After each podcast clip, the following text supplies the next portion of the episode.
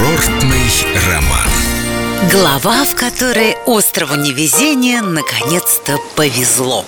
Весь покрытый зеленью, абсолютно весь Большой Стрельнинский дворец к началу 21 века находился на последней стадии разрушения – Позабытый, позаброшенный, возможно, самый невезучий дворец Северной Пальмиры рисковал не пережить наступление нового века. В апреле 2000 года знаменитые петербуржцы решили попробовать изменить ситуацию и спасти таки легендарный Петровский Северный Версаль, написав письмо президенту. Под просьбой сделать что-нибудь хорошее, наконец, с Константиновским дворцом поставили свои подписи Алиса Френдлих, Михаил Петровский, Валерий Гергиев. В общем, положились на удачу и громкие имена и отправили весточку в Москву. Письмо до адресата дошло, и в 2001 году Стрельнинского неудачника объявили сразу государственным достоянием, музеем и резиденцией главы государства.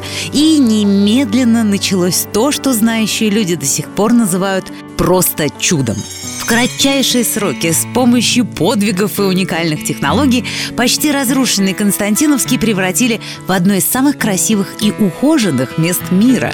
Кстати, великие тысячи, с помощью которых совершалось чудо, были взяты не из казны и карманов налогоплательщиков.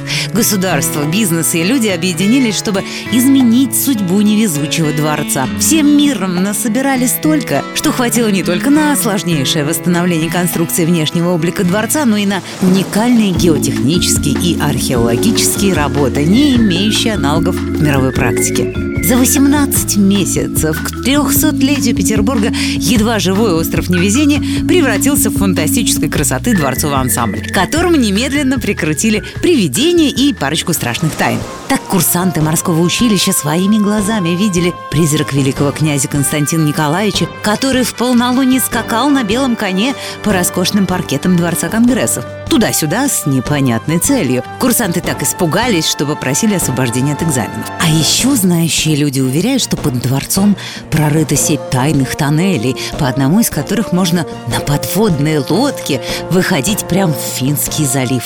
Официальные лица, конечно, все отрицают. Смеются, знаете, так глумливо, спрашивают, ну а подлодка-то нам зачем? Знающие люди на все эти инсинуации отвечают спокойно и строго. Как зачем? Понятно зачем. Чтоб кататься. С любовью к Петербургу. Эльдо радио.